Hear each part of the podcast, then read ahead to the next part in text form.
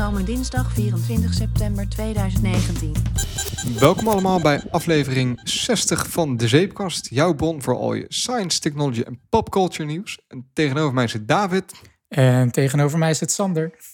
Hoe is die, David? Ja, goed hoor. Met jou? Goed, man. Ja. Mooi, mooi. Wil jij even vertellen wat voor scriptje je net gerund hebt om deze aflevering te starten? Oh, ja, gaan we weer. Hij zit te glimmen als een kind hier tegenover. Nee, dat is echt, ik neem De Zeepkast eigenlijk altijd op in Logic van Apple. Dat is een prima programma. Je kan er heel veel mee, maar je kan er eigenlijk iets te veel mee. En ik ben al een tijdje aan het kijken naar een programma dat heet Reaper. Dat is een soort... het is niet open source volgens mij, weet ik niet. Maar het is wel een soort super lichtgewicht audio recording program, maar wel super krachtig. En ik kwam er dus laatst achter dat dat compleet scriptable is met Python. Ja. Je kan gewoon elke menu-item en alles wat je wil doen, cursor plaatsen, kan je allemaal in Python, zeg maar, scripten. Dus de intro-jingle die je net hoorde... Everything you can think of, ken je gewoon... Ja. En de intro-jingle die je net hoorde, heb ik wel in samenwerking met Apple Automator... Yeah. Heb ik gewoon automatisch gegenereerd. Het kostte normaal 20 minuten om met text-to-speech... dingetje op te starten, de tekst uit te typen in tekstedit en zo. En nu heb ik gewoon een Python script die pakt gewoon de huidige datum. Dus we zijn nu aan het opnemen. Ja. Scriptje pakt, het is vandaag 24 september. Format dat in het tekstje opgenomen in. Export dat weer als een audiobestandje. Wordt een Reaper gegooid en die gooit het onder de jingle. En beetje Delft gedachtegoed. Automate everything. Ja, ik ben wel... state was ik al... Maar ik word echt nog meer automation verslaafd. Het is eigenlijk echt niet gezond meer. Gewoon. Ik wil gewoon alles automaten. Gewoon. Automate maar, your life. Ja, ik wil alleen maar nog originele dingen doen in mijn leven. En alles wat ik vaker dan 2-3 keer doe, wil ik gewoon geautomaten. Dus je drinkt ook geen koffie meer? Je hebt gewoon een automatisch cafeïne shot. Ik wou het dus net zeggen. Ik wil gewoon een soort microchip die gewoon cafeïne shots geeft. Ja. Tot en met 4 uur 's middags of zo. Nee, gekkigheid. Het leven wordt ook wel saai, denk ik. Als je al het... Tenminste, ik kan er ook wel van genieten. Bepaalde ritme. Ik zou helemaal gek worden als ik alleen maar unieke dingen doe. Ja, dat is ook super overdreven natuurlijk. Ja. Dat is ook een grapje. Ja. Ja. Want ik ben juist ook nu heel erg bezig met soort van... weer bepaalde ochtendrituelen en avondrituelen proberen te... Want vorige aflevering had het dus over die Bullet Journal. Ja, ik ben er niet begonnen. En dat is... nee, heb je verteld. Ja. Is niet erg. Ik ga nog wel beginnen. Maar dat is ook een beetje de spirit van de Bullet Journal. Hè? Om een soort van die cyclische events in je leven te ontdekken. En daar dan op te reflecteren en dat soort dingen. Dus dat was super cool. Ik zag toevallig, 1,5 week geleden of zo... dat ook de New Yorker of de New York Times... die had ook een artikel geschreven met... eigenlijk op basis van een interview met de bedenker van Bullet Journal. En dan zie je ook een aflevering van De Zeepkast die zich luistert. Ja, dan zie je gewoon dat het weer helemaal trendy begint te worden. Ja. En dus... ja. Nou ja, het past ook wel bij de huidige manier van werken, denk ik, op die manier. Hoe bedoel je dat? Nou ja, je ziet het projectmatig werken toch steeds meer terug overal. En volgens mij kan ook mijn echo-kamer zijn, hoor. Omdat ik nu zelf in IT zit. Ja, dat is altijd lastig te beoordelen. Wat meer zie. Ja. Nee, wat ben er al uit wat je gaat doen met je iPhone? Ja, grappig dat je daarover begint. Want het staat natuurlijk op de show notes die we hebben voorbereid. Maar nee, ik zat er toevallig laatst vandaag over te denken. Want ik zei toen, vorige aflevering, toen we de keynote net hadden gekeken. Ja. Van ik ga me houden de iPhone 11. Ja, helemaal enthousiast. Ik begin nu 20% te twijfelen of zo. Omdat ik gewoon nu, ik heb neem ons mee in je twijfel, vertel. Die iPhones gaan zo lang mee, man. Het is echt insane. Ik heb de 6S. Ik heb nu iOS 13. Maar dat was ook echt een wereldtoestel, hè, die 6S. Dus vind je? Ja, vond ik echt een goed toestel. Ah, de 6, maar wel, dan beter, zeg maar. Ja, maar dat is wel grappig om het vanuit die invalshoek te bekijken. Want ik heb altijd wel het idee van... Apple die komt elk jaar met een nieuwe iPhone. Mm-hmm. Maar sowieso de media, vooral de grote media... roept elke keer van, het is weer hetzelfde, het is weer hetzelfde. Ja. Maar ze zien niet die gradual... Niet. Nee, precies. En ze zien niet die kleine stapjes die Apple... Als je nu een iPhone van een paar jaar geleden... Ja, eens. Maar daarin, het is geen lineaire lijn of zo. Nee, maar als je dat doet, dan vinden mensen ook weer niet... als je in één klap een heel nieuw apparaat neerzet... dat zou ik ook niet willen. Met al Apple beweert dat een beetje. Ja, het gebeurt op zich wel, de iPhone 10 toen. Met Face ID en als jij gewerkt hebt met een iPhone, dan kun je een nieuwe iPhone gelijk bedienen. En jij herkent alles. Ja, absoluut. Er zitten niet drastische nieuwigheidjes in dat je helemaal opnieuw moet leren werken met je toestel. Als je nu iOS 7 installeert en je zou in één klap naar iOS 13 gaan, dan moet je wel daadwerkelijk dingen, slide to unlock zit er niet meer in. Ja, dan moet je echt opnieuw. Ja. Dan zie je pas de stappen die er gemaakt worden. Maar omdat het zo. En dat is denk ik ook de only way to go. Als je in één klap dat soort enorme wijzigingen door zou voeren. Ja, dat is ook niet lekker. Ja, je wordt absoluut door de jaren heen wel bij het handje vastgepakt met de technologische vooruitgang. Om het steeds beetje bij beetje. Tenminste, als je daarin meegaat dan. Om dat mee te maken. Dus zo'n YouTube-channel die heet 8-Bit Guy. Dat is best wel een grappige channel. Met zo'n gast die vooral met retrocomputers bezig was. En die had een post gelijk, denk ik al meer dan een jaar geleden of zo, had hij met zichzelf het experiment gedaan dat hij weer door het dagelijks leven ging met de allereerste iPhone. Dan ging hij kijken hoe ver dat nog. Houdt het op, zeg maar. Ja, precies. Daar had ik zo'n heel rapportage over gemaakt. En het was wel heel leuk te zien. Ik zal hem wel even zoeken. Ik heb hem lang geleden gezien. Ik weet maar, volgens mij was de basics van, het is gewoon een telefoon en het werkt gewoon nog steeds. En je kan ermee bellen, maar er zit geen App Store op. Je kan niet filmen met de camera. Sowieso de foto's die je ermee maakt zien eruit als een postzegel. Dus dat is allemaal niet heel denderend. Mm-hmm. Maar dan zie je dus wel de enorme progressie die het gemaakt heeft. Ja. Maar ondertussen heeft iedereen het gevoel van, het is weer gewoon een nieuwe iPhone. Maar eigenlijk waar ik naartoe wou gaan, is dat je wel ziet in dat er soms van die tentpole releases zijn. Want je zei net van, de 6S was wel echt een wereldtoestel. Nou, ben ik het met je eens. De 6S was gewoon echt een soort van ontzettend goede balans tussen alle onderdelen. En dan zitten soms toestellen tussen, bijvoorbeeld ga je eentje terug naar de 6, die had dan bandgate, zeg maar. En dat is gewoon qua bouwkwaliteit net niet. En ik heb de echt flop toestellen als een 5C, dat was het gewoon echt niet.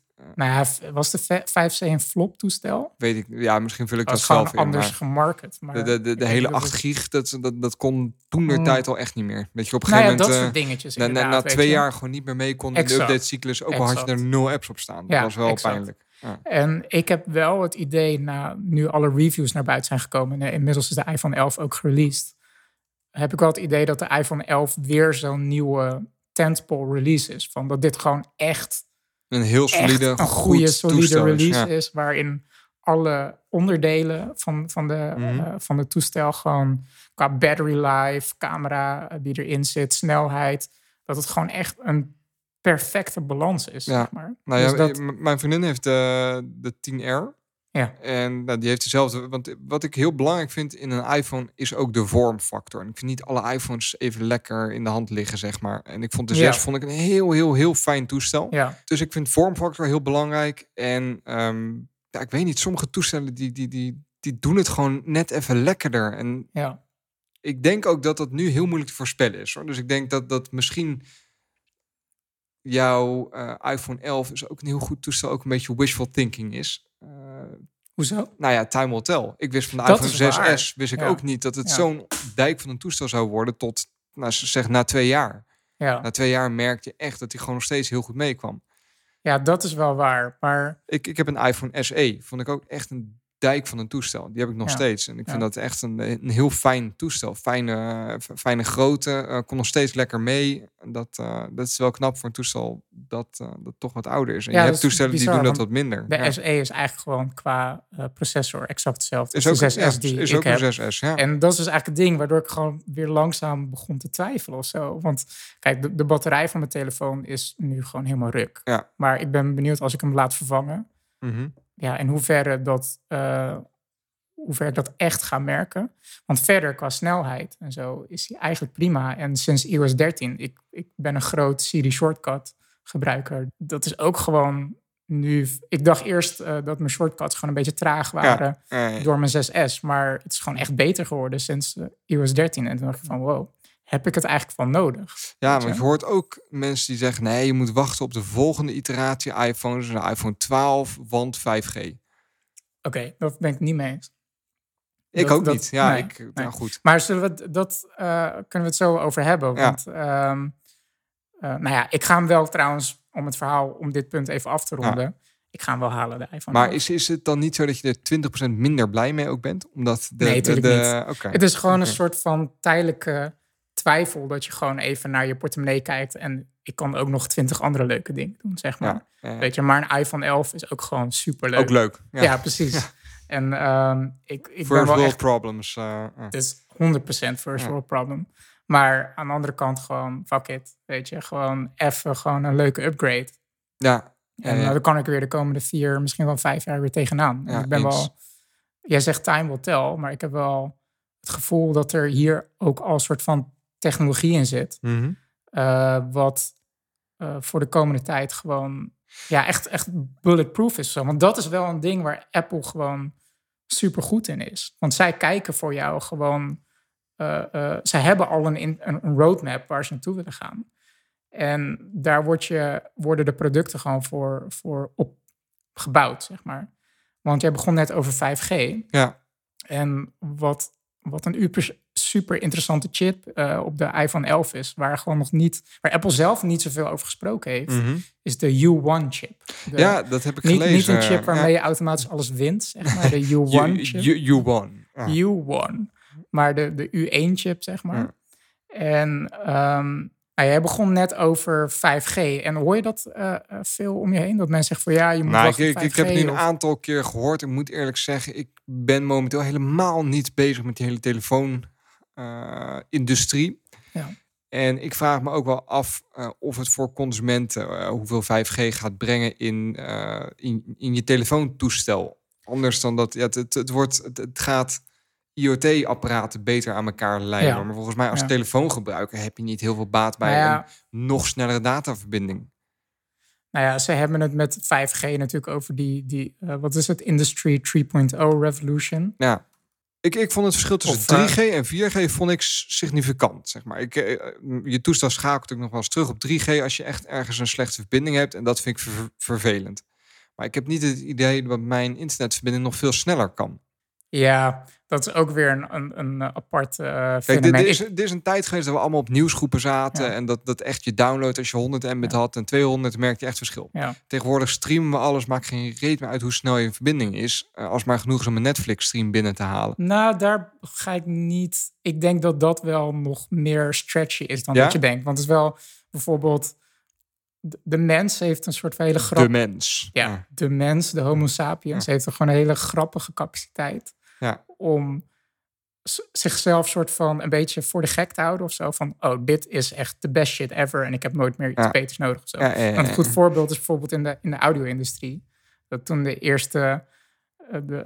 niet eens de grammofoonplaat... maar gewoon de wassen cilinder, zeg maar. De eerste audio-opnames. Ja. Toen mensen dat hoorden, dachten ze echt van... wow, dat is echt een kopie van de audio wat ik net hoorde. Nou, als je dat nu hoort, dan kraakt het aan alle kanten. En dan denk je echt van... wat de hel is dit? Ja, en er werden toen... Wanneer ik dat heel erg had, en ik heb het nog niet gedaan... maar ik was van plan om dus je hebt iedere Apple Keynote... om het even in een Apple landscape te houden... Ja. Heb je altijd zo'n stukje... of niet iedere Apple Keynote, maar iedere iPhone Keynote... heb je zo'n stukje dat ze de foto's gaan laten zien. En de filmpjes die ermee gemaakt zijn. En dan denk je van, wauw, dit is bizar. Ja. Maar dat had ik 4 jaar geleden ook al. Exact. Als ik dat filmpje exact dezelfde... Ja, maar denk je oprecht dat als ik dat filmpje van 4 jaar geleden nu opzoek... dat ik echt denk, nou, dit is niet zo heel mooi. Ik vraag me af of ik verschil ga zien tussen dat filmpje van 4 jaar geleden... en die van nu. Dat is wel een grappig experiment. Ik denk daarom. Kijk, sowieso bij zo'n keynote laat Apple het van de beste kant zien. Maar ze laten ook bewust bepaalde soort foto's zien. Hè? Bijvoorbeeld, ze gingen 4 jaar geleden geen night mode foto's laten zien. Bijvoorbeeld van foto's echt zwaar in het donker. Ja. Dus in maar die zin wat zou ze nu niet laten zien dan? Heel erg ingezoomde foto's misschien. Dat nog wel iets is. Bijvoorbeeld. Ja. En zelfs die night mode foto's, die zien er echt super korrelig uit. Als je er echt gewoon... op gaat letten, zeg maar. Want ze boosten waarschijnlijk gewoon ook ontzettend de ISO van de chip. Je moet je op een gegeven moment ook afvragen wat je dan nog wilt, of zo. Tenminste, voor mij persoonlijk, maar kijk, hoe dieper je erin duikt, hoe meer je in niches belandt, volgens mij ook. Want night photography is niet iets dat iedereen doet. Ik heb vrijwel nooit het idee van, het is nu echt donker om een foto te maken. Oh ja, ik wel hoor. Ik heb het wel eens gehad. Ja, absoluut. Ja, nou wel ja. is. Maar daar is het keypoint misschien. Dus het wordt steeds minder relevant, de stappen die ze daarin zetten. Het is gewoon, je komt nu op een punt van wat ik nu heb, maar dan sneller, dat heb ik niet meer nodig op een gegeven moment. En daar ben ik het deels mee met je eens, maar dat is denk ik niet wat bijvoorbeeld Apple is dat wel en niet aan het doen, zeg maar. Ja. Want natuurlijk maken ze de chip nu zo bizar snel. En dan denk ik van, mijn app die start nu niet sneller op of zo. Maar het maakt wel nieuwe dingen mogelijk. Wat je voorheen gewoon niet eens aan kon denken, zeg maar. En dat is dus om het naar 5G bijvoorbeeld terug te brengen. En ik zei er net Industry 3.0, maar volgens mij is de term tegenwoordig de Industry 4.0 revolutie, zeg maar. Heeft hij niet opgezocht ondertussen? Nee hoor. Maar... Doet hij net of hij heel wijs is? Ja. Hey, kom maar. Maar die 5G-snelheid, zeg maar, die gaat dus wel in de samenleving op den duur waarschijnlijk dingen mogelijk maken. Echt de smart city en autonomous driving. Ja, nee, waar je nu gewoon geen benul van hebt. Is en waar dat je iets, ja, goed. En waar je telefoon op een weirde manier ook aan bij gaat dragen. Dus het is niet, op een gegeven moment is het niet per se van... Mijn telefoon is nu snel genoeg, dus het is goed zo. Dat je een microwave koopt die 5G-enabled is... en jouw iPhone kan er niet mee kletsen omdat hij nog geen 5G kan. Dat zou een hele cruwe vorm zijn, maar dat is wel ongeveer wat ik bedoel. Ja, maar dan om het even plat te slaan. We moeten voor mij ook even terugkomen op die U1. Ja, precies. Chip. Want wat ik dus zou zeggen... want het is wel zo dat andere fabrikanten... die zitten nu wel allemaal 5G-modems in een telefoon te plaatsen. Alleen je ziet gewoon dat... Dat is gewoon nog niet af. Het is nog niet de echte 5G-spec die beloofd wordt. De netwerken zijn er nog niet. Nee. En ondertussen... In Amerika werd er door verschillende telecomproviders al mee gestunt. Hè? Dat ze 5G-netwerk zouden hebben, maar dat was dan... De term was gekaapt. En, dat is gewoon bullshit eigenlijk. En ondertussen zijn die chips totaal niet energy efficient. Waardoor je gewoon 20% van je batterij... inlevert. Alleen om te zeggen dat je een 5G-modem maar het is wel vet. Telefoon hebt. Ja, het is super cool. Awesome. Maar dat is dus, daarom ben ik zo blij dat Apple dat dus daar niet intrapt. Ik bedoel, het is gewoon nog niet ready. En ook niet in hoeft te trappen. Nee, precies. Die modems zijn gewoon nog niet. De netwerken zijn er niet. Het is gewoon, op dit moment ervaar je alleen maar een slechtere batterij. Ja. En die U1-chip daarentegen, dat is wel super interessant. U1. Ja, want dat gaat dus over de... UWB-spec, dus ultra-wideband technologie eigenlijk. En het is Jason Snell van de blog Six Colors. Die heeft er best wel een interessant Snell is ook een podcast-host, toch? Ja, hij heeft eigenlijk heel veel podcasts. Hij heeft er best wel een interessant artikel over geschreven. Over the beginning of an ultra-wideband revolution. En ik heb het idee dat Apple... en andere fabrikanten ook daar nog hele grote plannen voor hebben. En dat ze dat dus bewust nog niet over gesproken hebben. Want de vorige keer hadden we het ook over die Apple Tag... waarover gerumored werd, een soort van taalcompetitor. Ja. Hebben we het voor mij in de podcast niet over gehad. Dat hebben we voor mij pre-podcast besproken. Precies. Ja. Maar er waren heel veel geruchten over een soort... zendertje, locator, een soort stickertje misschien. Op zich een heel... goed, makkelijk idee waarvan je zou zeggen, waarom heb ik dat niet bedacht? Taal heeft het al, gewoon een zender die je overal aan kan plakken en die door middel van bestaande netwerken gelokaliseerd kan worden. Ja, maar het is toch meer dan dat. Als je er dieper in duikt. There's more. Ja, want dat was, daar had jij het ook vaak over. Dat je ziet dat van, leuk dat Apple daarmee komt, maar dat is gewoon taal. En het enige verschil wat Apple brengt, is een smash-netwerk, dat er zoveel iPhones zijn, dus dat op het moment dat je taal verloren is, dat dat iedere iPhone die er langs loopt hem kan lokaliseren. Dat is Apple's unique selling point daarin, toch?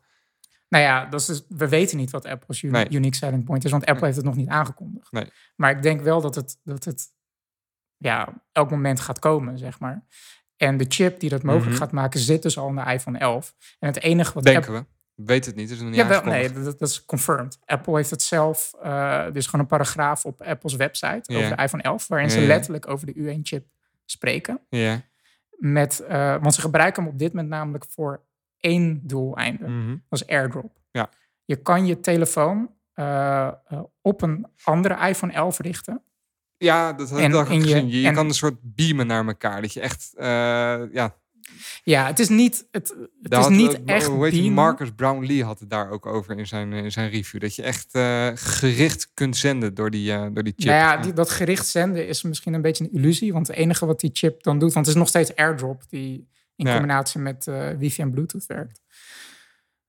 Maar het enige wat die U1-chip doet is... En dat werkt dus alleen tussen iPhone 11's en iPhone 11 Pro's. Is dat hij dan ziet van... Oh, je bent nu in de buurt...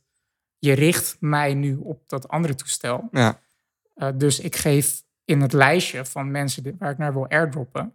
daar geef ik prioriteit aan. Die komt hoger op in het lijstje. Maar hoe doet hij dat? Hij heeft een soort spatial awareness. Hij weet een soort van tussen haakjes waar dat andere toestel is. Ja. En kijk, voorheen met bijvoorbeeld wat bijvoorbeeld taal doet... of met Bluetooth LE, dan meet ze een soort van... Bluetooth sterktes. Mm-hmm. Hoe sterk of zwak het signaal is, dus hoe dichtbij je bent. Maar nu heeft hij ook echt een richting. Ja. Dus of je er naartoe gedraaid bent of niet. En dat is voor AirDrop super cute. Maar uiteindelijk is de visie voor ultra-wideband veel groter. Want uiteindelijk is het een soort nieuwe GPS-revolutie, maar dan voor... binnenshuis, zeg maar, indoors. En hoe is het anders van bijvoorbeeld iBeacon? iBeacon was de hele promised... voor vooral verkopers, meen ik, in winkels kun je apparatuur hangen... die kon lokaliseren wie er langs je winkel liep. En is dat dan minder spatial aware? Of is dat... Ja, dat is zeker minder spatial aware. Want jij zegt net, het is confirmed... Maar het is confirmed dat die chip erin zit. Nog niet dat Apple überhaupt met iets als de taal bezig is. Toch? Daar hebben ze voor de rest zelf nog niet over. Dus het is nog steeds wel rumored dat die chip daarvoor gebruikt gaat worden. Nou ja, dat de chip, de ultra-wideband... Het zou onwaarschijnlijk zijn dat het niet zo is, maar het is niet... Nou ja, dat die ultra-wideband chip in de iPhone 11 zit, dat is confirmed. Ja, nee, dat er taal eraan komt, dat is nog een gerucht. Maar goed, er zijn al... foto's van gevonden in Xcode, bijvoorbeeld. Ja, dus het zit al in de bronmateriaal van iOS 13. Dus wat dat betreft gaat dat er gewoon komen. Waarschijnlijk. Ja, oké. Guilty until proven. Not guilty until proven. Maar goed. Otherwise. Ja. Maar GPS indoors, dat is wel echt anders dan bijvoorbeeld iBeacons. Want dat is... het is een soort van lokale GPS. Je hoeft niet meer via een satelliet je locatie te bepalen. Maar ten opzichte van elkaar kun je ook je locatie in een ruimte bepalen. Klopt. Anders dan... Ja. En tot de 2 centimeter tot aan 5 millimeter nauwkeurig. Afhankelijk hoe het geïmplementeerd wordt. Stel je... is voor dat Apple is nu de eerste, maar dat iedereen straks met een ultra-wideband chip rondloopt, dan weet je dus eigenlijk alle apparaten met zo'n chip die weten tot een millimeter nauwkeurig waar ze zijn allemaal ten opzichte van elkaar. Je kan veel gerichtere datastromen of draadloze datastromen kun je tot stand brengen dan. Dat is wat je wil zeggen of? Ja, precies. Het is eigenlijk, als je erover nadenkt... We zijn zo gewend geraakt aan bijvoorbeeld GPS. En trouwens, locatiebepaling en routebeschrijvingen... dat is de eerste trap aan een soort van meest logische mogelijkheden van deze implementatie. En als je vanaf die kant eerst naar bekijkt... dan denk je eigenlijk van... hoe stom is het eigenlijk dat we dat nooit eerder hadden eigenlijk... Bedenk je eerst bijvoorbeeld een wereld zonder GPS. Want ik weet niet hoe vaak jij GPS nu gebruikt. Maar... Nooit. Ik weet A16, A12, dan afslag 14. Nee, ik heb geen idee. Ik zeg altijd... Als ik naar de supermarkt ga, dan zet ik mijn Waze aan. Dat is echt... Ja, maar dat is toch gewoon een soort van normaal. Ik heb ook oprecht... Ik vind het echt vervelend als mensen... dan op... Oké, mag ik even ranten? Ja, tuurlijk. Met mensen die op de navigatie rijden... en vervolgens de illusie hebben het zelf beter te weten en dan anders gaan rijden. Ja, dat vind ik echt vervelend. Nou, die illusie heb ik soms zelf ook. En dan baal ik 10 minuten later vaak best wel van, oh, waarom heb ik dit gedaan? Nou ja, het is al vast, maar het vervelende is dat je hebt altijd once in a blue moon krijg je gelijk. Dan rij je net die file in die Waze nog niet wist. En dan, maar in de long run leg jij toch altijd af tegen 20.000 computertjes die met z'n allen bepalen waar files staan en waar niet. Ja, precies. Dus zolang je maar naar dat ding luistert, dan aan het eind van je leven heb je tijd bespaard doordat je minder lang in de file hebt gestaan. Punt. Iedereen, ja, toch? Ja, ja, ja, ik vind dat echt mega vervelend, mensen die dat doen. Ja. Maar het stom... Sorry, ja, moest even uit. Dat geeft niet. Maar oké, je gaat dan naar de supermarkt. Ja. En dan, als je bij de supermarkt bent, dan stopt opeens dat hele navigatieverhaal. Of zo. Ja. Dus eigenlijk is dat best wel weird, toch? En voor een supermarkt is het eigenlijk nog niet echt weird, want het is gewoon een klein gebouw. Maar op een gegeven moment, denk groter. Op een gegeven moment. Think big, ja. Ik bedoel, denk gewoon gigantische malls. Ik loop naar bedrijventerreinen. Koelkast. Een soort van de mega factory van Tesla bijvoorbeeld. Je loopt daar naar binnen. Het is gewoon echt een mega city onder een dak. Ja. En dan werkt je GPS niet meer. Dat is eigenlijk toch best wel gek. Ja, maar het is... Ja, nee, ja, een beetje wel. Dat klopt wel, ja. Ja. En dat je op een gegeven moment kun je gewoon een soort van in kantoren binnen, een soort van plattegrondjes aan de muur hebt hangen van, oh, je moet daar zijn. Ja, en daar zijn de conferentiezalen en zo. Als ik boodschappen ga doen, dan laat ik gewoon thuis mijn boodschappenlijstje in en mijn telefoon bepaalt de optimale route door een supermarkt, want die weet precies welke producten waar staan. En, ja, dat is de soort van de stomme uitleg ervan. Nou, ik vond het echt een goede uitleg. Een beetje jammer dat je... Ja. Nee, maar kijk, dat zou niemand gebruiken, zeg maar. Juist de wel, tuurlijk wel. Dat is maar het eerste waar ik het voor ga gebruiken. Dat ik weer die supermarkt inloop en dat alles niet logisch staat. Maar wel hartstikke logisch, want ik loop langs alle snoep. En dan moet ik dan weer kopen. Ik ben met mijn domme hoofd boodschap gaan doen terwijl ik honger had. En nee, ik heb gewoon de optimale route. En ik kan gewoon tegen mijn iPhone aangeven, ik wil dat je deze producten ontwijkt. Want dat is het eerste wat ik ermee ga doen. Ja. Ja. Maar dat... Nou ja, kijk, bijvoorbeeld... Ik zat daar vandaag nog aan te denken. Als je bijvoorbeeld series kijkt als Star Trek bijvoorbeeld... Ja. Dan heb je heel vaak scènes dat bijvoorbeeld een karakter tegen de boordcomputer vraagt van... waar is de kapitein nu? En dan zegt de computer gewoon binnen een seconde... oh, die is in de engine room. Ja. Weet je? En daar sta je dan niet bij stil. Maar dat kan nu gewoon niet, zeg maar. Dat je bijvoorbeeld een kantoorgebouw binnenloopt en je vraagt... En je hebt... je bent naar een persoon op zoek. En je vraagt van, oké, waar is Sander nu? Oké, maar laat mij dan eens even de luis in de pelt spelen. Ja. Volgens mij is dat een uitdrukking. Ik own hem gewoon anders. Ja. Oh, moeten we dat willen? Moet jij... Dat is een hele goede vraag. Moet jij, want op zich, als je ontleedt wat je zegt... Ja. Wat jij zegt is dat ik ten alle tijden voor je deur kan staan. Je vindt mij extreem vervelend. Je hebt helemaal geen zin in me. Dus ik bel aan. En jij denkt, ik laat lekker alle lichten uit. Ik ben niet thuis. Ja, ja. Ik vraag vervolgens... Hey Siri, waar is David nu? Ja. Nou, David die zit nu in zijn woonkamer en die zit onder de bank verscholen nu en hij heeft alle lichten uit. Ja. Maar dan kom je dus bij een implementatie van wat in feite doet Apple dit al met Find My. Ja. Dat heette voorheen Find My Friends. Dan kan je gewoon zeggen van ik wil nu, of WhatsApp, heel veel apps die doen dat nu. Dan kan je gewoon zeggen van ik wil mijn GPS-locatie delen met iemand voor 24 uur. Ja. Want je gaat samen een dagje naar een pretpark, noem noem maar wat. Weet klopt, je. Maar dat is wel een sliding skill. En na die 24... Ja. Dat is wel want op een gegeven moment wordt het... Ja, nee, maar dat kan ik nu op een blaadje aangeven. Klopt. Als je deze weg echt inslaat, dan is het op een gegeven moment niet meer accepted dat jij weer... Ja, jij bent weer die vervelende gast die nooit zijn locatie wil delen, weet je wel? Maar mijn punt is... Nou, dat is dan een soort van sociaal... Waarom heb jij je blauwe vinkjes niet aan?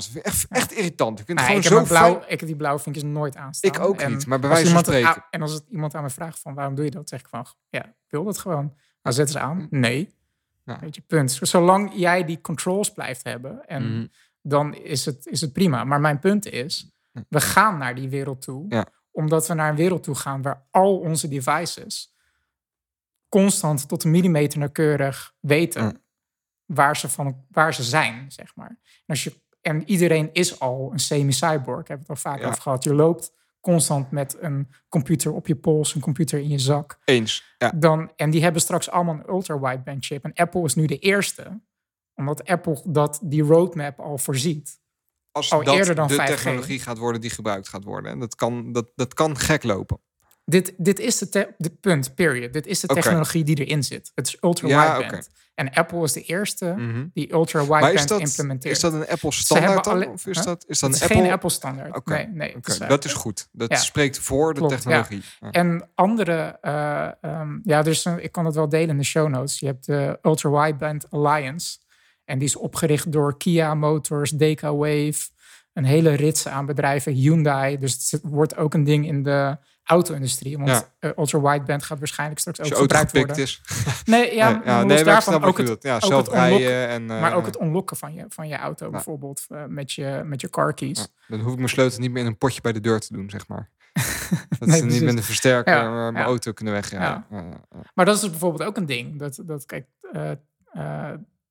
Je auto weet ook gewoon constant waar jij bent en als je eraan loopt. En mijn auto mag het best weten ook. Ja, precies. Voor mijn auto ultra-wideband is ook een veel veiligere manier om dat te doen. En jij hebt wel het idee dat die U1-chip... een van de grootste wijzigingen is in de nieuwe iPhone 11. Nou, het is niet per se de grootste wijziging, maar het is meer... Nou, laat ik het zo zeggen. Een onderbelicht iets dat...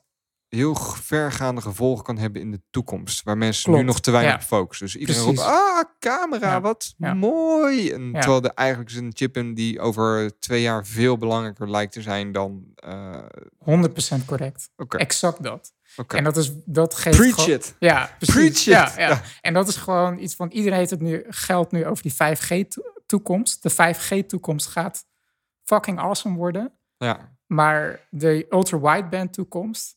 gaat ook super sick worden. En dat is gewoon super slim dat Apple daarvoor kiest. Wij zijn team ultra-wideband. Niet te koop gaat staan. Nou, het is allebei belangrijk. Alleen 5G is gewoon nog niet klaar. En ultra-wideband kan Apple al wel implementeren. En daar heeft, denk ik, Apple nog een verhaal voor klaar liggen. Ja. Waar we denk komen, ik zeer dan? Binnenkort... Nou, ik hoop eigenlijk dat in oktober gewoon weer een Apple-event gaat komen. En dat Apple het hierover ook over gaat hebben. Ja. Over hun eerste implementatie met eerst die Apple-taal. En dat gaat in de toekomst. Bijvoorbeeld met de geruchten... Ja, eigenlijk bijna gewoon de confirmed geruchten... dat Apple ook met zijn augmented reality glasses gaat komen. Nice. Wil je er gelijk in springen? Ja. Apple augmented reality glasses. Ja. Nou, augmented reality en sowieso mixed reality... en die hele... Dat is iets dat is al zo lang een puntje op de horizon. Ja. Dat begon ooit met Layer. Layer was dan die app en die kon je op je telefoon laden. En dat was voor mij een Nederlandse app ook. Ja. En dat is een wat stille dood gestorven. En het is iets dat... Nou, we hadden het aan het begin van deze aflevering over die sliding skill, zeg maar. Mm-hmm. Dus dat die echte boom die blijft uit in de iPhone. Maar heel langzaam groei je toch ergens naartoe. Dat als je 5 jaar terugkijkt... Dat is volgens mij waar we ook met mixed reality en met augmented reality... heel langzaam naartoe aan het schuiven zijn. En je hebt het niet zo helemaal door. Het lijkt nog steeds een soort ver van mijn bed show. Ja. Augmented reality, dat is weer zo'n stip op de horizon. Ja. Maar heel langzaam zie je toch steeds meer dat Google Maps het steeds meer integreert. Dat je echt om je heen kan kijken. Je ziet daar steeds meer toepassingen in. En dat is wel spannend. En ik ben heel benieuwd wanneer we de eerste echte mainstream augmented of virtual reality... Ja, precies. Want dat is een beetje waar iedereen naar op zoek is. Hè? Dus je hebt wel eens een aantal keer over gehad. Al die start-ups die maar... het ei van Columbus gevonden zou hebben... en dan heel groot worden en weer verdwijnen. En het is er gewoon net nog niet. De killer app is gewoon nog niet ook echt Oculus is dat is hartstikke leuk, maar... Oculus is trouwens geen AR, hè? Dat is geen augmented reality, maar een virtual reality bril. Ja. Maar als die 1 miljoen brillen verkocht hebben, dan is het veel, denk ik. Maar het is nog steeds niet zo dat je iedereen met zijn ding op zijn kop buiten ziet lopen. En wanneer, welk product gaat dat dan worden? En ik ben wel heel benieuwd welke duit Apple in dat zakje gaat doen. Want als zij deze game willen enteren... Ik weet ook niet waarom ik dat in het Engels zeg... maar dat klinkt veel interessanter. Ja, dan moeten ze wel heel, heel, heel zeker van hun zaak zijn. Ja, tenminste, en daar ben ik gewoon heel benieuwd naar. Want om het verhaal even een soort context te geven... in Xcode, het programma van Apple waarmee developers apps maken. Developers. Ja. Er zijn nu gewoon echt concrete aanwijzingen gevonden voor de augmented reality glasses van Apple. Ze hebben strings, stukjes tekst gevonden die verwijzen naar Starboard en verschillende modes, dat de bril dus... Er wordt ook al verwezen naar een bril. Ja. Dat een gebruiker die opheeft of afheeft of zoiets. Ja. En Starboard staat dus ook voor Stereo Augmented Reality Board waarschijnlijk. En dus Stereo Glass, dat betekent dus dat je dus een stereo beeld creëert... om dus een 3D-effect te creëren. En de geruchten zijn ook dat het binnen Apple de codenaam Garta heeft. Dat het product... wordt dus intern zo genoemd. Gartha, ik hoop wel dat ze het gaan rebranden. Ja, natuurlijk. Maar er zijn ook al verwijzingen naar Reality Operating System, ROS. ROS, ja. Dus je hebt iOS, nu iPadOS en straks ROS. En dus het is wel serious business, maar ik vind het gewoon zo bizar. Dat Apple kennende wordt het niet ROS, maar Reality OS. Ja, misschien. ROS klinkt iets te Android of zo. Ja. Maar wat ik gewoon zo bizar vind, is dat... kijk, de geruchten dat Apple met een bril bezig is, die zijn er al jaren. Maar dat Apple dit op deze manier laat lekken... Want er zijn gewoon letterlijk in Xcode ook al icoontjes gevonden... naar een soort van cardbox-bril, zeg maar. Die weet je wel, die Google Cardboard Project... Ja. Dat logootje ziet er gewoon een beetje zo uit. Die heb ik ooit nog meegenomen, geloof ik. We hebben eentje verloot. Hoe heet dat bedrijf? OnePlus. OnePlus. Maar het is wederom stip op de horizon. Maar als Apple er echt mee bezig is... en er al zo zeker van zijn zaken... of in zo'n ver stadium dat ze ook echt code releasen. Dus gewoon, er zit al code live. Ja, maar dit is een foutje. Maar het is gewoon super slordig. Dit is echt niet de bedoeling hoor, dat dit zo lekt. Denk je? Ja, dat weet ik wel zeker. Ja, ik weet het niet. Waar ik gewoon vooral benieuwd naar ben is... kijk, augmented reality is super interessant. En Apple doet er ook wat dingen mee met de iPhone zelf. Ik bedoel, je kan volgens mij met IKEA furniture... kan je kijken hoe dat eruit ziet. Je hebt die Macro app tegenwoordig. Dat is ook een heel basisversie van... En los van Apple, er worden best grappige dingen mee gedaan. Ik was toevallig vandaag voor een nieuwe bril aan het kijken. Gewoon even nieuwsgierig. En dan kwam ik op een website en die kon dan met mijn webcam de bril passen, zeg maar. Er werd dat met augmented reality, zeg maar... kon ik mijn eigen gezicht zien. En dan werd het 3D geplaatst op mijn hoofd. Met tracking. Ja, werkt supergoed. En het is lachen, weet je. Maar het voelt toch nog een soort van gimmicky of zo. Van, het is leuk dat het kan. Ja. En dat is dus het hele punt van AR op dit moment. Want Apple heeft de afgelopen 3 jaar ook elke keer een AR-demo... met Minecraft en Lego. Dan kan je dus een Lego-kasteel op je tafel laten zien... En andere bedrijven, wat je net zei, die probeert ook al heel lang. Het blijft zo gimmicky allemaal.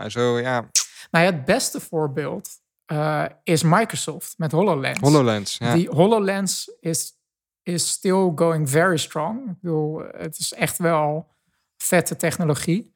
Alleen Microsoft heeft nu heel duidelijk gezegd van... wij markten het voor hele grote bedrijven en fabrieken... en doktoren, zeg maar. Dus gewoon echt een soort van de professional die dat kan gebruiken. Maar niet... Dit is geen consumer product. Het is geen consumer product in Microsoft's ogen. En ik kan me gewoon niet voorstellen dat Apple is een consumer company, zeg maar. Ja. Die wil gewoon een product maken. Die wil de nieuwe iPod, de nieuwe iPhone. Die wil de nieuwe bestseller... Apple gaat niet maken. Eens. Toch? Ja, nee, of ze moeten echt ineens de hele andere kant opslaan. Maar ik zie dat niet gebeuren. Dat Apple een soort Glasses Pro maakt of zo. Weet je? Want cheese grater erin. Ja, precies. Ja, nee, dat zie ik gewoon niet gebeuren. Met een ultra XDR display. Retina ultra XDR display. Hogere resolutie dan reality itself. Ja. Ja, en normaal kost dat 2 ton, maar wij maken het voor 6.000. Ja. Ah, en nee, je kan de brilkoker kan je dan kopen voor €1000. Dus dan van... Ja, je hebt alleen de glasses. Die moet je zelf voor je ogen houden. En als je het montuur wilt, is dat slechts €500 extra. Ja. Ja. Nee, maar ik denk wel dat Apple dat zo'n technologie alleen zou uitrollen als het super democratisch is. Dat eigenlijk gewoon... Super democratisch? Nou ja, wat ik daarmee een soort van bedoel is dat iedereen het kan kopen. Ja. En je kan het ook kopen op een uber high-end professioneel niveau in de factory. Mm-hmm. Maar het is net zo goed voor het dagelijks leven, zeg maar. Ja. Toch? Ja, denk het ook. Ga ik je mee. En daarom ben ik gewoon nieuwsgierig wat de killer app wordt. Want kijk, zeg maar de eerste grote nieuwe product launch sinds Steve Jobs er niet meer is, was de Apple Watch. Nou ja, ik zit dan even door te denken. Maar je zou dat extreem goed kunnen combineren met zo'n ultra-wideband chip. Right? Ja. Als ik in de supermarkt loop en mijn telefoon weet door middel van die chip exact waar de koekjes staan die ik niet wil kopen, zeg maar. Precies. En hij legt gewoon op mijn zicht, als het ware, het pad dat ik moet lopen. Ja, dat is exact ook. Dat gaat samenspelen met elkaar. 100%. Dat is wel een leuke toekomst. Zeg precies. Maar. Ja. Maar los daarvan... Dude, we gaan helemaal van een talking point list met daarop iOS 13. Ja, dat is allemaal superleuk. Laten we die overslaan. We zijn we compleet ontspoord en we zitten weer in... Maakt niet uit. Maakt ook niet uit. Maar het ding is dus dat... Wat jij nu zegt, daar ben ik dus heilig van overtuigd. Ja, dat het allemaal een soort van scheme gaat worden. Dat het allemaal met elkaar gaat praten. Ja, wat je zegt, daarin is zo'n roadmap extreem belangrijk. Ja. Dat je weet waar je over 5 jaar staat. En ik denk dat Apple ondertussen wel heeft bewezen daar heel goed in te zijn. Precies. Dus als een bedrijf als Apple eindelijk na echt jaren van geruchten nu... iets heeft laten lekken of iets heeft gelekt... dat ze daadwerkelijk bezig zijn met zo'n product... en al in zo'n ver stadium zitten... dat ze al over UI's aan het nadenken zijn... en over hoe het eruit moet... dan gaat mijn tech-hart daar wel sneller van kloppen, zeg maar. Ja. Maar toch ben ik nieuwsgierig... en bijvoorbeeld... wat ik net zei, de Apple Watch... de eerste product na Steve Jobs... had niet een hele goede start. Dat was een soort van...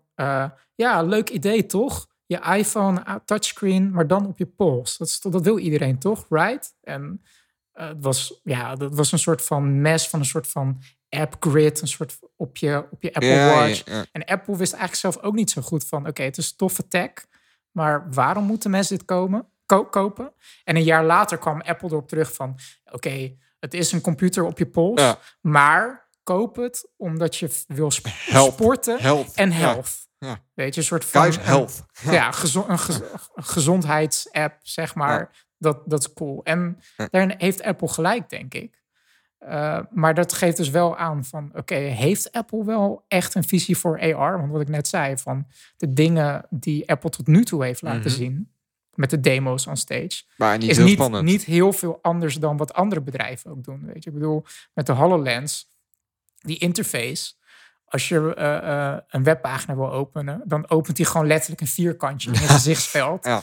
Met gewoon letterlijk een browser, een Internet Explorer... om een website te zoeken. Ja. Maar dat is niet waarom je AR wil hebben. Komen we weer helemaal terug op waar we het in het begin over hadden. Dat ik met me heel hard riep van... je wilt die verandering wil je geleidelijk laten gaan. Ja. En ik wil ook niet dat alles ineens anders is... Andere kant is, ik wil ook niet een bril kopen... en als ik dan ga browsen, dat ik een internetbrowser heb. Dan wil ik juist dat daar iets maar dat is gewoon, super flashies, nieuws... Maar misschien hangt dat samen dat het ook gewoon een heel nieuw product is... en dat ik het dan verwacht. Dat het... Ja, maar kijk, want over dat webbrowser voorbeeld... en dat geleidelijke vooruitgang... moet weer denken aan die joke slide... die Steve Jobs liet zien toen hij de eerste iPhone presenteerde... van here it is, en dan zag je een iPod... Met een draaiwiel van 0 tot 9, zeg maar, om telefoonnummers te draaien. Ja. Zeg maar. Zo'n rotary phone, zeg maar. En dat is niet logisch, zeg maar. Een soort van oude filosofie in een nieuwe tech. En zo'n soort van vierkant tekstbrowsertje... 3D in een soort van 3D-space gerenderd in je gezichtsveld. Is niet logisch. Nee. Ja, is op zich een beetje gek. Maar goed. Maar aan de andere kant, ik snap het wel. Weet je? Want de legacy is wel heel groot. Hè, op exact, internet. De legacy is heel groot. En hoe groot wil je die paradigm shift maken, zeg maar. En ik ben gewoon super nieuwsgierig wat voor grote paradigm shift Apple aan het voorbereiden is met Reality OS. We noemen het gewoon. Ja, we noemen het bij deze. Ja. Bij deze is het gewoon Reality OS. Ja. Want dat wordt wel crazy of niet. Ja. Of het wordt gewoon weer zo'n Apple Watch launch van. Maar ook dan moet je iedereen wil toch een bril en in zijn gezicht en gewoon apps in zijn gezichtsveld hebben. Right, weet je. Ja. En dan weet je van I guess. Maar eigenlijk alle Apple-nerds die kopen dat weer allemaal. En, nou, op zich zelfs dan moet je blij zijn. Want dan weet je ook wel dat ze dat wel gaan itereren en steeds beter maken. En, Maar aan de andere kant, stel dat ultra-wideband overal is. Alles is gewoon ontzettend spatial aware. Ja. En je loopt rond. En in Reality OS kan je gewoon van switchen en views van ik zit nu in Minecraft Earth. En je hele wereld zit helemaal vol met allemaal Minecraft standbeelden. En je switcht dan naar een andere view. Verzin iets geks. En je bent dan opeens in een andere game, zeg maar. Ik wil echt een keer met gewoon wat vrienden Minecraft spelen. Ik heb dat nog nooit gedaan. Maar dat is echt de Lego van ik ben daar. En we gaan nu naar Minecraft. Ja. Okay, cool. Net iets te oud voor of zo, maar ik vind dat zo tof er altijd uitzien. Ik las laatst op Tweakers dat ze weer meer gebruikers hebben dan Fortnite. En miljoenen mensen spelen dat nog steeds. En dat schijnt best wel een ding nog te zijn. Zullen we dan nu naar een gaming topic gaan? Apple Arcade. Ja, dat is een goed brug. Terug naar Apple. Ja. Apple Arcade, het is... jij hebt het al gespeeld, ik nog niet. Ja. Ik wacht eigenlijk een beetje... Ik gaf aan, ik heb een iPhone SE. Ja, daar kun je niet heel lekker op gamen. Ik heb wel een iPad. Ik heb een iPhone 6S. En dat is dezelfde chip. Werkt prima. Qua grootte op je scherm. Ja, met mijn dikke vingers erop zit. En, dus ik heb net iPad OS geïnstalleerd. Net gedropt. As we speak. iPad OS op mijn iPhone. Ja. Dan... ik ben benieuwd. En jij was wel enthousiast over Apple Arcade. Nou, ik vind het gewoon... Ten eerste gewoon een heel sick idee eigenlijk. Dat je gewoon voor €5 per maand... best wel hoge kwaliteit games gewoon kan spelen. Dus het is niet gewoon... Apple exclusive trouwens. Je hebt best wel wat gaming subscriptions tegenwoordig. Klopt. Maar dat is dus het ding. Ik heb een iPhone. Ja. En dat is gewoon... End of discussion. Weet je? Ik bedoel, ik zit al bijvoorbeeld heel lang te nadenken van... moet ik een Nintendo Switch kopen? Ja of nee? Want ik werd net wel een soort van... een beetje triggered toen je zei van... ik ben hier te oud voor. Ik heb dat gevoel dus soms ook. Zo van, ik denk van, er is zoveel te doen. Er is zoveel entertainment. En er is gewoon... Ik ben nu op een punt dat als ik iets nieuws wil doen... dan moet ik iets anders inleveren, zeg maar. Ja. Weet je? En ik ben bijvoorbeeld al... heel lang weer bezig om gewoon meer te lezen. Mm-hmm. Maar meer lezen betekent minder andere dingen doen. Ja, tijd heb je niet, tijd maak je. Dat precies, is eigenlijk, exact. En ik kom er dus achter dat ik eigenlijk de afgelopen jaren gewoon bijna niet game, zeg maar. Ja.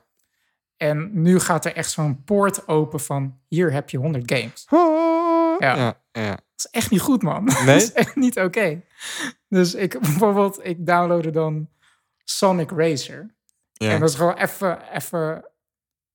Ik vraag me echt af of Sonic Racing of Sonic Racer, whatever.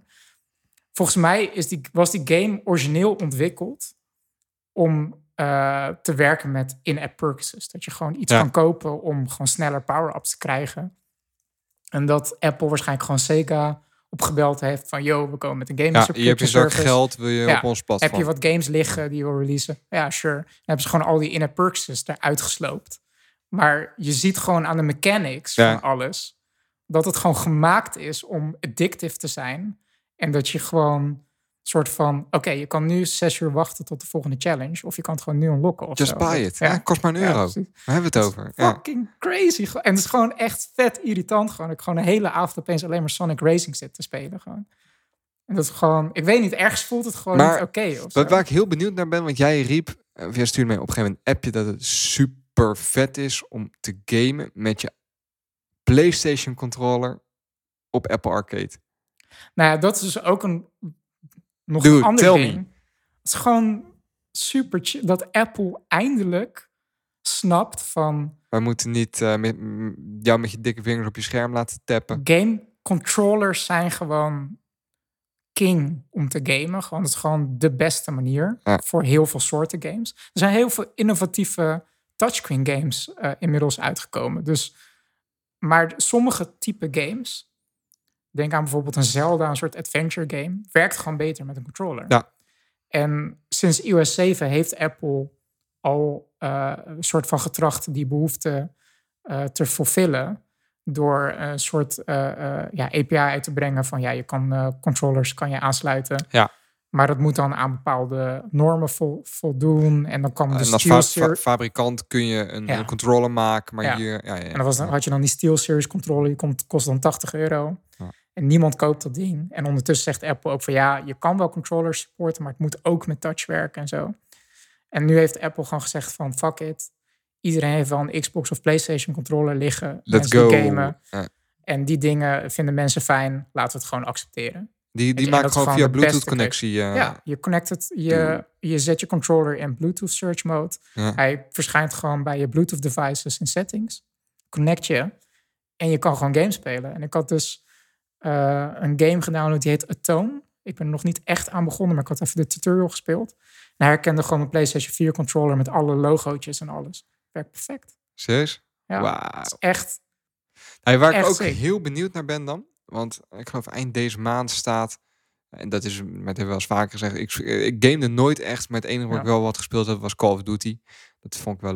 Tenminste, vroeger wel veel gegamed. Maar de laatste tijd speelde ik dat nog wel eens op mijn PlayStation. En daar komt een mobiele variant van uit. Van welke game? Van Call of Duty. Oh, oké. Op de iPad met je... Dus is dat dan echt een... PlayStation ervaring, snap je wat ik bedoel? Ja, als ik gewoon mijn PlayStation controller en zitten allemaal van die classic maps zitten er dan ook in. Ik ben er extreem benieuwd naar. Ja. Omdat Apple nu van dat beetje, laat ik zo zeggen, ze hebben de deur opengegooid voor ook wat meer mainstream games. Waar je voorheen was je altijd gebonden aan de mobile games. Die waren of super arty en wat quirky met denk aan Monument Valley-achtige puzzelspellen, die het vooral moesten hebben van een heel verbazend element. Het was heel mooi en je bediende het met je vingers, maar er zat geen snelheidselement in. Ja. Maar dingen als shooters, daar ging gewoon niet. Dat was niet lekker. Crap. Ja. Of goed racen, Je had die asfaltserie, dat werkte ook voor geen meter. Dat was echt, dat installeerde je als je een nieuwe iPhone had om even de graphics te zien, zeg maar. En dan verwijder je hem. En dan gooi je hem weer af, want dat was veel te groot. Ja. Als dat allemaal wel iets is, dat is niet goed voor mij, denk ik. Nee, maar dat is... Ik wou eigenlijk... Ik maak over andere dingen hebben. Maar zorgen over. Zullen we het hierover hebben? Want dat is eigenlijk niet oké. Maar, nee, maar gaming tegenwoordig, man. Ik weet niet. Maar dan moet Nintendo... Nintendo moet dan echt naar iPad komen. Hoe vet zou dat zijn als je Zelda op je iPad kan spelen? Ja, maar dat hoe gelukkig ik dan zou zijn. Jongen. Zullen we het daar dan over hebben? Want ik heb dus eigenlijk zoiets van... ik vraag me echt af in de toekomst of het nog wel rendabel gaat zijn voor studio's om van die €60 games te maken, zeg maar, voor een Switch bijvoorbeeld. Je ziet het steeds minder, hè? Maar dan ga je inderdaad met die in-app gezeik. Is dat dan leuk? En Fortnite heeft het als eerste extreem slim. Ik weet niet of ze eerst aan, maar heel slim aangepakt. Juist door het niet pay-to-win te maken, maar wel met in-app purchases voor dat je er net even anders uitzag. Of, dat is super slim. Dat is een soort verdienmodel. Cater je alle twee de werelden. Daar zou ik mee kunnen leven. Want je kunt die game gratis spelen. En als je eruit wilt zien als John Wick, dan gooi je wat geld neer. En dan kan dat. Ja. En niemand heeft daar voor de rest last van. Ja. Want eigenlijk waarom ik dit nu zeg, is... Ik heb het gevoel dat dit het nieuwe normaal gaat worden namelijk. Want vandaag... heeft Google ook aangekondigd dat hun gaming service voor Android ook €5 per maand gaat worden. Dus jij ziet een wapenwedloop aankomen hierin? Nou ja, ze matchen elkaar gewoon. Ja. Net als dat elke muziekstreamingdienst, Spotify, Apple Music, nu ook een soort van pak een beet een tientje kost, gaat elke gaming, mobile gaming subscription service €5 per maand kosten. En laat gewoon fucking 90% van de wereld een Apple of Android device hebben, zeg maar. Ja. Dus dan ben je toch bijna klaar voor als ontwikkelaar. Als wel, ontwikkelaar. Ja. Waarom zou je nog gaan ontwikkelen op een PlayStation als je 90% van de wereld kunt bereiken door op Android en iOS te ontwikkelen? Gaan consumenten het nog kopen? Ja, ik denk dat er altijd wel mensen... Ik spreek nu als niet-gamer. Ja. Laten we wat gamers oproepen om even op ons Slack-kanaal te roepen of hoe zij dit zien. Want daar ben ik wel benieuwd naar. Want wij het is een oprechte vraag. Ja. Ik kan hem niet beantwoorden. Ik weet het niet. Ja. En jij volgens mij ook niet. Nee. Want kijk, bijvoorbeeld een Zelda, Breath of the Wild, bijvoorbeeld de laatste Zelda-game. Dat zou ik super graag willen spelen. Mijn broertje heeft hem. Ik heb hem een tijdje gespeeld. Dude, daar word je echt heel gelukkig van. Maar aan de andere kant... Want ik zei dus net van... ik twijfel heel lang om een Switch te kopen. Mm-hmm. Maar basically, als ik een Switch zou kopen... zou het gewoon een Zelda Breath of the Wild machine zijn, zeg maar. Ja. Ik zou letterlijk alleen dat spelen. Maar dat is ook een beetje mijn punt. Die game is zo groot en ingewikkeld... Het is gewoon een aparte wereld. Zeg. Ja. Een apart leven. Ik heb me daar wel eens eerder in dat soort dingen verloren. Voor Final Fantasy 15 en zo. 2 jaar terug. Maar ik weet niet of ik dat nog wil, zeg maar. Of ik dat soort games nog überhaupt wil spelen. Jij maakt je wat zorgen over de toegankelijkheid... die de gaming-industrie gaat krijgen... met de komst van abonnementsdienst. Dat is wat ik hier uit opmaak dan. Ja. Dat je bang bent dat super immersive vette games als... Zelda voor jou bereikbaar worden voor slechts €5 per maand op je iPhone. Overal en altijd. Ja, maybe. Ja, maybe, misschien. Ik weet niet. Ik weet niet of... Kijk, ik waarschijnlijk nog niet. Maar, want dat is denk ik de kracht waarom Nintendo bijvoorbeeld nog steeds overeind blijft staan. Ja. Ze maken gewoon ontzettend goede first-party games. Ja. Dus ik denk ook niet dat het zo snel zal gebeuren. Maar de muziekindustrie is vaker, zeg maar, een soort... kanarie in de koolmijn geweest voor andere soort technologieën, zeg maar. Ja. Muziek was altijd eerst de sjaak. Ja. En daarna kwam de rest, zeg maar. Ja. Bijvoorbeeld met Netflix en ga zo maar door. En het zou zomaar zo kunnen zijn dat het nu ook dan voor games is, zeg maar. Dat de consument gewoon verwacht van... Ik betaal gewoon zoveel per maand en ik wil gewoon games hebben. Op de devices die ik al heb voor alle andere dingen. Snap je? Ja, ik snap me helemaal. Ja, ik heb er wel zin in eigenlijk. Ik ga zo meteen, denk ik, gelijk even Apple Arcade Trial aanzetten. Ja. Maand gratis, dan ga ik wel eens even kijken. Ja, ik heb er ook zin in, maar tegelijkertijd ook niet. Want het gaat me zoveel tijd kosten. Hey, we zijn extreem in Apple-landschap weer bezig geweest. Ja. Dus het moet niet alleen maar een Apple-aflevering worden. Dus we het even hebben over iOS 13. Nee, grapje. Nee, heb je Disney Plus al? Het is een beetje een open... Ik weet het antwoord. Jij hebt Disney Plus net zo... Ja, dag 1. Ja, ik ook. Toch wel. Ik, hulde aan Sharik. Die zit op onze Slack. Ja. Die zit volgens mij midden in de nacht de hele tijd de Disney Plus pagina te verversen. Want die was er heel snel bij. Ja. Dus die zette dat op Twitter, geloof ik. Ja. En ik gelijk geïnstalleerd, 's ochtends. En vet. Ja, lekker hè, dat we hem in Nederland gewoon even 2 maanden gratis hebben. Ik vind het wel bijzonder ook, want wij zijn volgens mij de enige op de hele wereld waar het nu bereikbaar is, hè? Ja, dat is zo. Ja, daarom zeg ik volgens mij. Weet je waar dat waarschijnlijk door komt? Ja, ik hoorde 2 theorieën. 1, onze hoge internetdichtheid en onze ideale populatie voor testdoeleinden. Ideale populatie, ja. Ja, nee, we hebben een heel goed klimaat om te testen. Zeg maar, we hebben een hoge internetsnelheid, waardoor je mensen goed kunt gebruiken. En we hebben best wel wat gebruikers die over het algemeen best wel dicht op elkaar zitten. Ja. En ik heb me laten vertellen, ik weet niet of dat zo is, maar dat we ook best wel een goede graadmeter zijn voor de rest of Europe, zeg maar. Mm-hmm. En ik hoorde een theorie over een bedrijf dat hier in Nederland gevestigd is, dat innige banden heeft met Disney en die Nou ja, sterker nog, Disney Plus, de software, wordt ontwikkeld in Amsterdam. Kijk, dat. Ja, dus, oké. Dat is volgens mij wel een soort van obvious. Dat iemand daar zat, zei van, laat het die gewoon hebben even ook even goed naar Netflix gekeken, volgens mij. Vind je? Ja.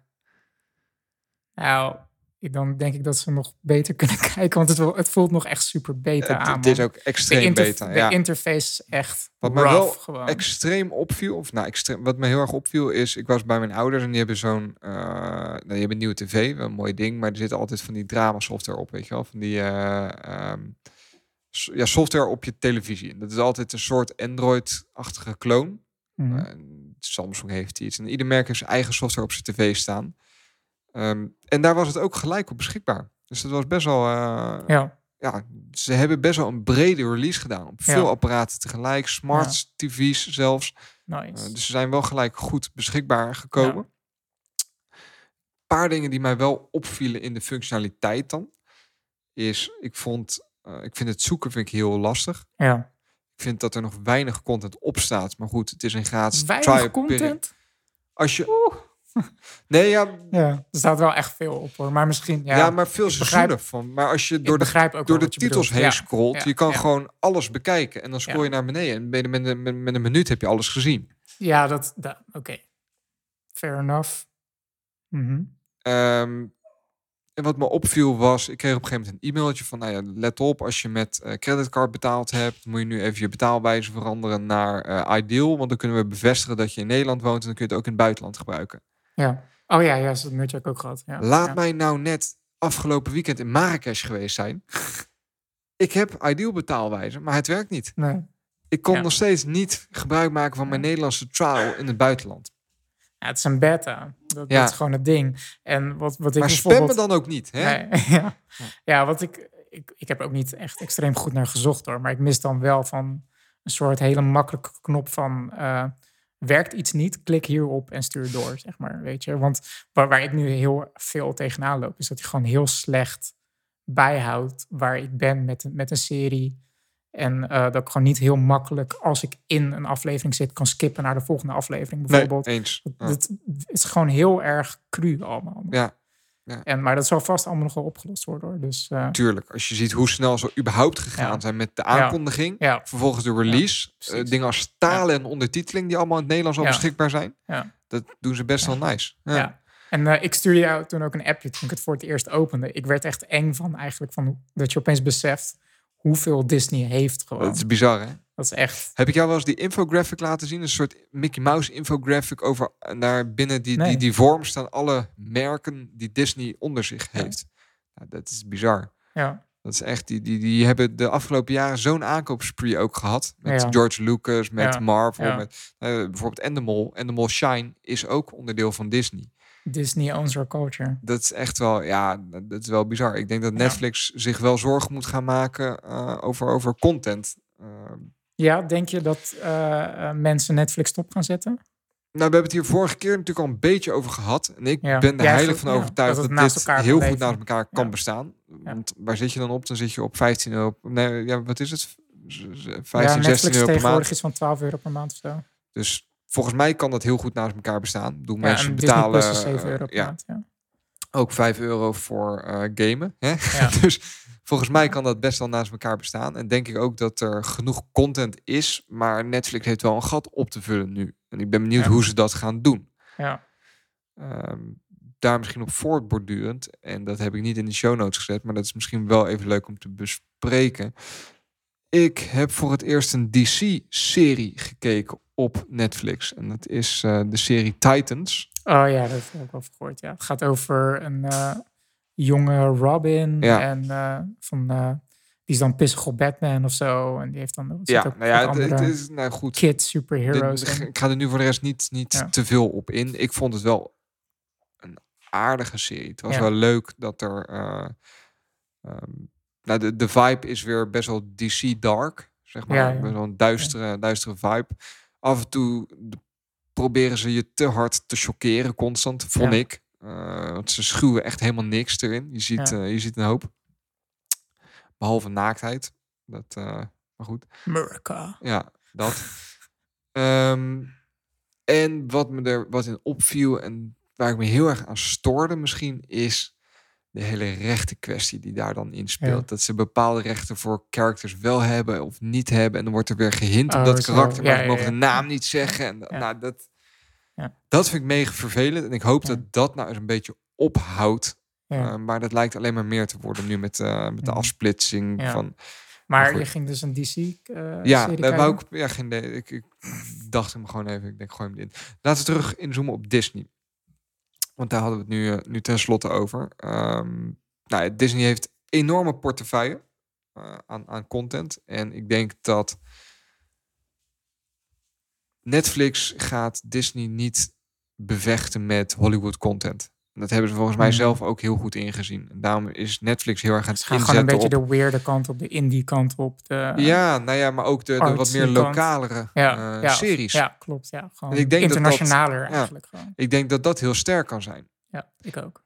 Ik denk wel dat diensten als Videoland in Nederland weer heel erg dwars gaat zitten. Ja. Videoland moet weer een ander... Ja, in Videoland bestaat ook nog inderdaad. Ja, daar denk ik dan niet eens aan. Dus zie je dat ze constant elkaar een beetje weg aan het duwen zijn. Ja. En op zoek naar hun eigen markt, hun eigen insteek daarvan. En ik denk dat alleen maar goed is. Ja, dus, klopt. En Apple die komt natuurlijk ook met Apple Plus. Ja.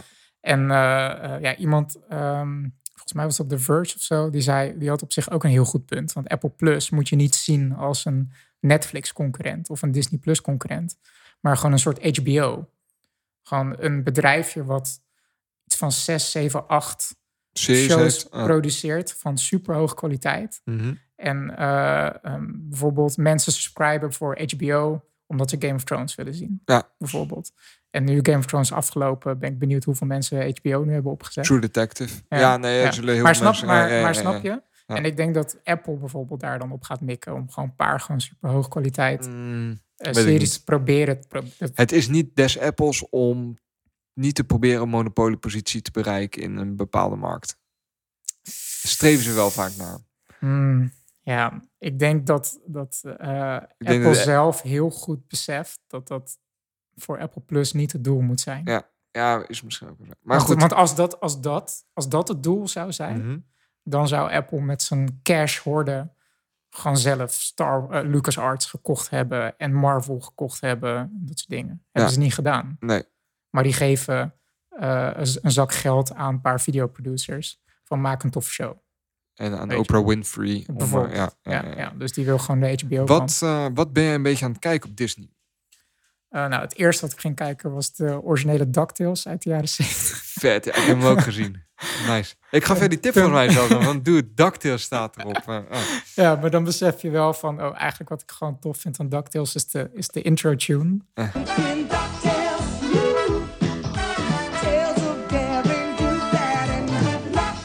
Maar eigenlijk is het echt vet gedateerd.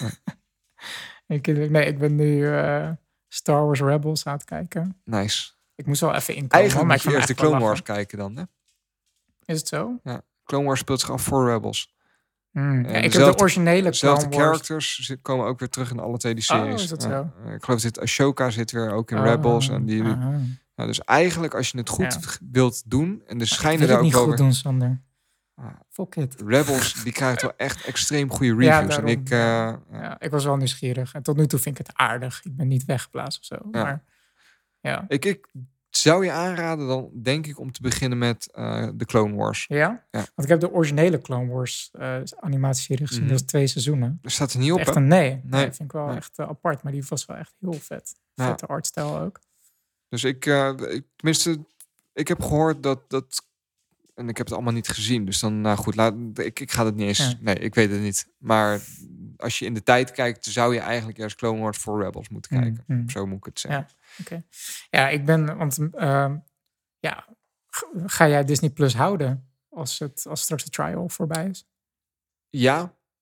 En kan ook gelijk de reden geven. Mandalorian. Ja. Zeiden ze een koor. Ik wist het. Ja. Ik ben daar zo verheugd op, omdat ik het heel interessant vind dat er... ik ben echt wel groot Star Wars fan. Jij ook. Dat er Star Wars content komt... die inzoomt op dat deel van het Star Wars universum. Dus en waarschijnlijk de planeet Mandalore met daarin de Mandalorians en bekend voorbeeld Boba Fett. En ik blijf dat zo grappig vinden. Dat Boba Fett zat in de Star Wars trilogie echt gewoon 1 minuut. Ja. Of zijn die characters zo opgeblazen gewoon echt van wat de hel, hoe kan dat nou? Ja. Dus, maar gewoon die hele dat vind ik super interessant. En ik hoop ook dat ze iets weg kunnen blijven van de al bewandelde paden. Dus er mogen voor mij best wel af en toe name drops in zitten. En, maar ik hoef niet, het hoeft niet helemaal in te intertwinen. Hoe zeg je dat in het Nederlands? Het hoeft niet helemaal samen te komen met de bestaande verhalen. Het hoeft niet, snap je? Ja. Zou gewoon heel tof vinden omdat. Waar ik heel benieuwd naar ben, is hoe ziet dat eruit? En volgens mij wordt er ook gewoon weer heel veel geld tegenaan gegooid. Dan wordt dat echt next level. Ja, de Mandalorian ben ik ook wel super benieuwd naar. Dus daarom zou ik het houden. Ja. En ik hoor dat Disney ook niet gaat binge-watchen à la Netflix. Dus in één keer een heel seizoen online knalt, maar weekly gaat uploaden. Daar ben ik zo fan van. Dat is zo'n goed idee. Ja, nou ja. Ik vind dat binge-watchen vind ik eigenlijk helemaal niks, weet je dat? Snap ik wel. Ja. Want vroeger was het alleen maar zo van bijvoorbeeld, ik denk terug aan bijvoorbeeld een Lost of zo, of Battlestar Galactica. Ja. Dan kreeg je echt een beetje die watercooler moments, ook online bij online discussies. Ja. Van dit is er laatst gebeurd en mensen gingen een aflevering helemaal ontleden en theorieën bouwen over van waar het naartoe zou gaan en zo. En met binge-watch kan dat niet meer. Dus gewoon van iemand zou het in theorie gewoon in een dag, anderhalve dag iets kunnen kijken. Lukt me wel hoor. Ja, precies. Dat is gewoon helemaal crap ook. Gewoon. Je onthoudt het gewoon slechter of zo. Het is gewoon een soort van, gaat meer als fastfood. Ah, misschien is de immersie ook wat minder. En de betrokkenheid. Precies. Je zit er een dag in plaats van dat je er een half jaar in zit. Ja, omdat het, exact. En dat mis ik wel een beetje met dat binge-watchen. En Game of Thrones had dat ook. Weet je? Dat ook die watercooler moments van, dat heb je de laatste aflevering gezien. En, het enige waar ik bij niet binge-watchen af en toe een broertje dood aan heb, is dat die verplichte cliffhangers. Snap je? Dat is, hij moet altijd eindigen op een cliffhanger. Voor mij, het moet niet, maar het is een stelkeuze. Sommige series hebben daar dan een handje van. Om dan iedere aflevering weer te stoppen. Ja. En op een gegeven moment... Ja, dat is wel waar. Weet ik het wel. Ja, dat is wel waar. Maar vet. Dus daarom zou ik het houden. Mandalorian.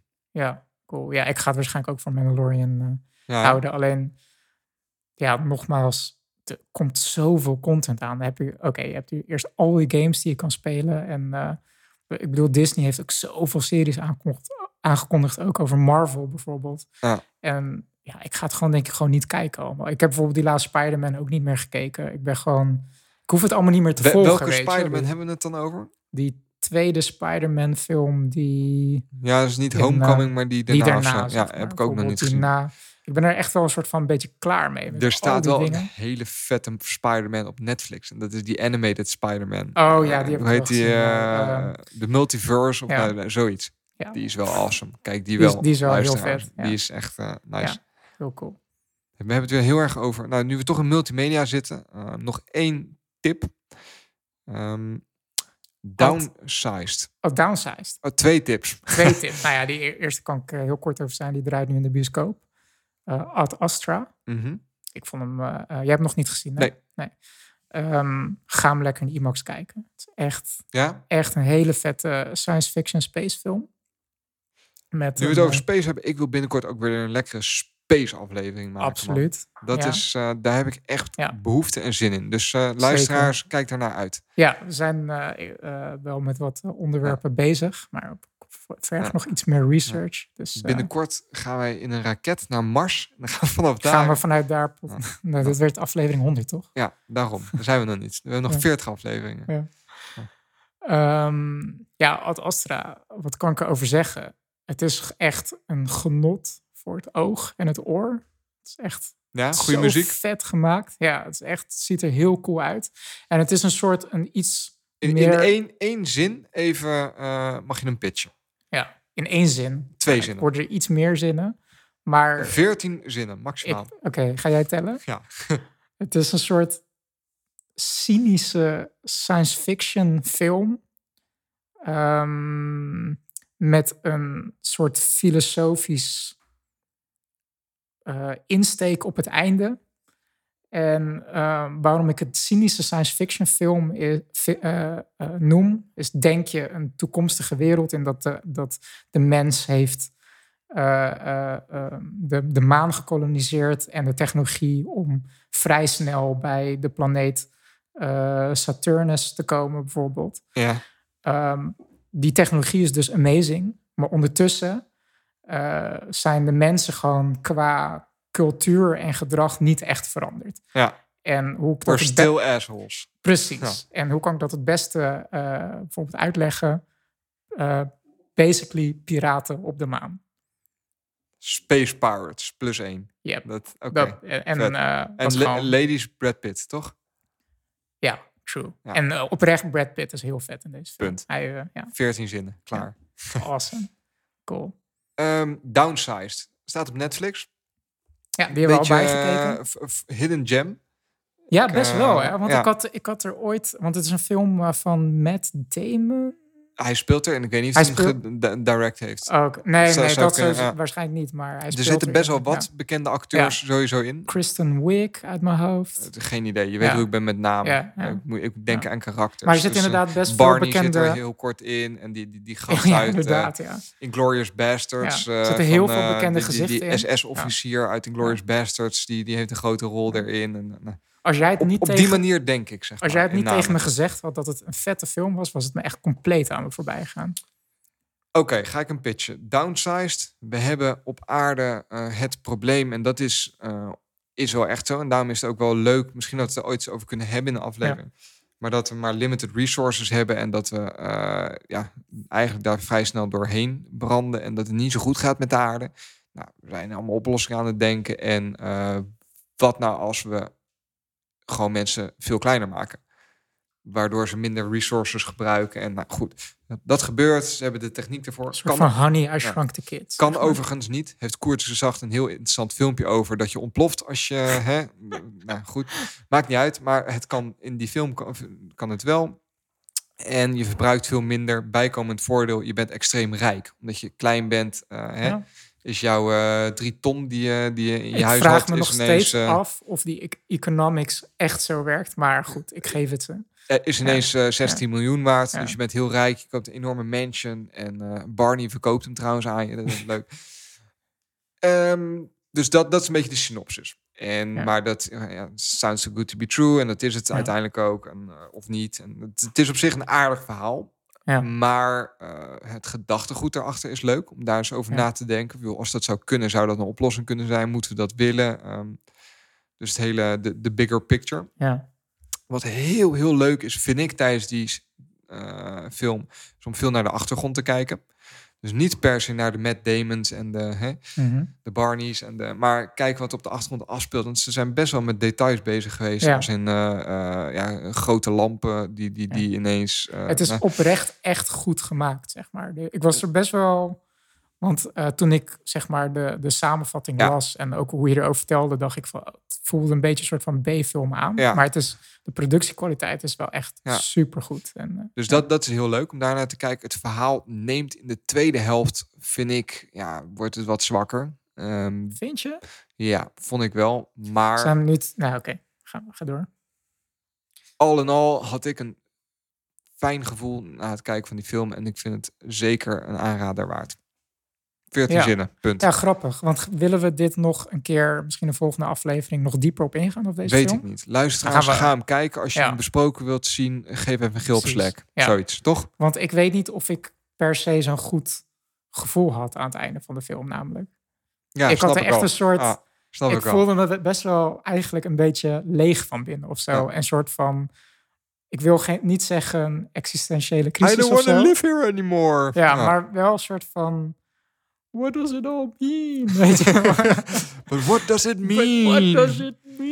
Dat was eigenlijk een beetje de vibe die ik had. Ja. En daar wil ik niet per se zeggen... Ja, exact.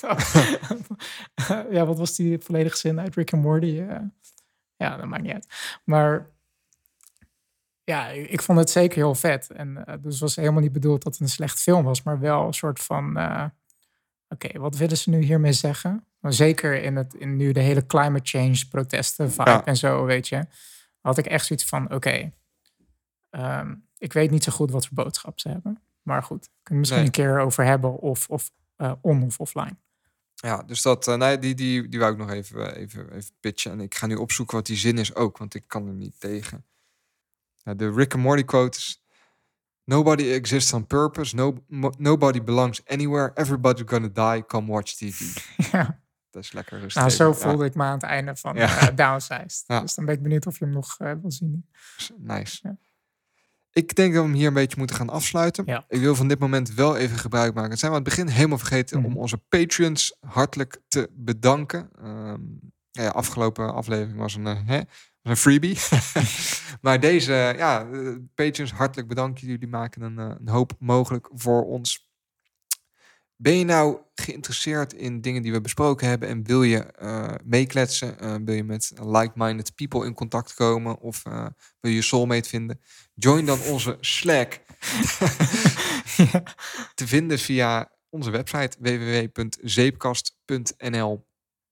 Dat is een goede shout-out zo, toch? Zeker. En, en als je toch bezig bent, laat even een review achter in de iTunes Store. Ik zeg dat helemaal nooit en we moeten eigenlijk iedere aflevering roepen. Want dat is hartstikke belangrijk voor ons. Zeg het tegen al je vrienden en vriendinnen. Vertel al je matties. Ja, ik zou het leuk vinden als we weer eens... Want ik merk omheen dat podcasting is echt huge aan het worden. It's huge. I tell you, it's huge, man. Yeah. We have the best podcast in the world. Ik zou het wel leuk vinden om een beetje mee te gaan groeien. Dus spread the word, spread the gospel. Evangelize tell your friends. Ja, en